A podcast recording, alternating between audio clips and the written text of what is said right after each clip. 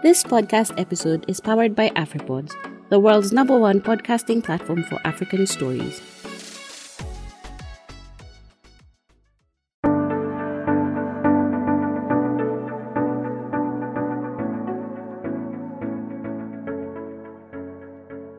Earlier today, Safaricom released their results for the year ended March 31st, 2021. The profit before tax for the company fell by 11.5% to 93.6 billion Kenyan shillings, down from 105.77 billion.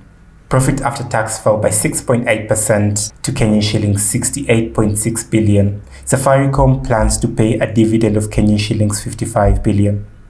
In this podcast, Safaricom CEO Peter Ndegwa talks to the Kenyan Wall Street on the company's plans to move to a fully fledged technological company.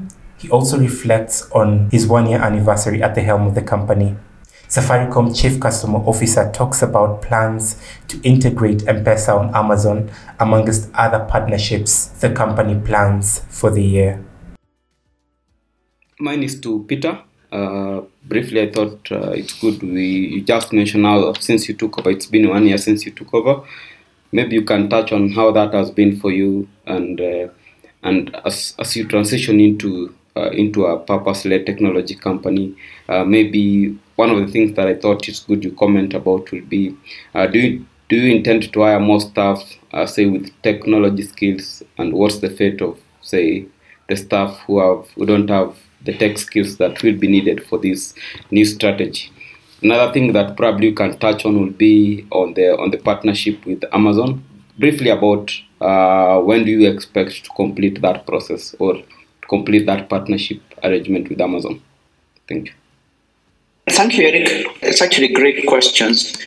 I think uh, you're right. Uh, uh, one year in, I came in at a time when we needed to really play a big role in the economy and in the country, uh, which we have had, uh, which is connecting Kenyans, uh, supporting through COVID process. But at the same time, we also started to think about our future after celebrating 20th. Uh, that's why we came up with the purpose-led technology company as our, as our ambition. And in the near term, the base of our strategy will be about customer obsession. So it's been a great, it's been a great experience. I've loved uh, the, the one year that I have been around. We've taken care of staff. We believe we've been great to our shareholders. We've delivered some solid results in a tough year. So in terms of agile and in terms of the, the whole technology move, we will, of course, get more talent that are more technology oriented. One of the other things we are doing internally and all technology companies do is we are, we are talking about one more skill. We'll continue to reskill and upskill. So, you know, the thing about moving into a technology company doesn't mean that only tech resources is required. It means that commercial resource combined with tech so that we deliver better solutions to our customers. And that's what we are going after rather than anything to do. Uh, there is no one who cannot adapt uh, we are a strong organization. Uh, we, we, our intention is actually to give our employees more autonomy, more ability to make decisions rather than to reduce that. Okay. there's one question that probably yes. I didn't answer. Yes. The other one is on, uh, I think you mentioned uh, in, in, the previous call that Safaricom will be looking to extend into more services, uh, not just for the, for, into this new strategy.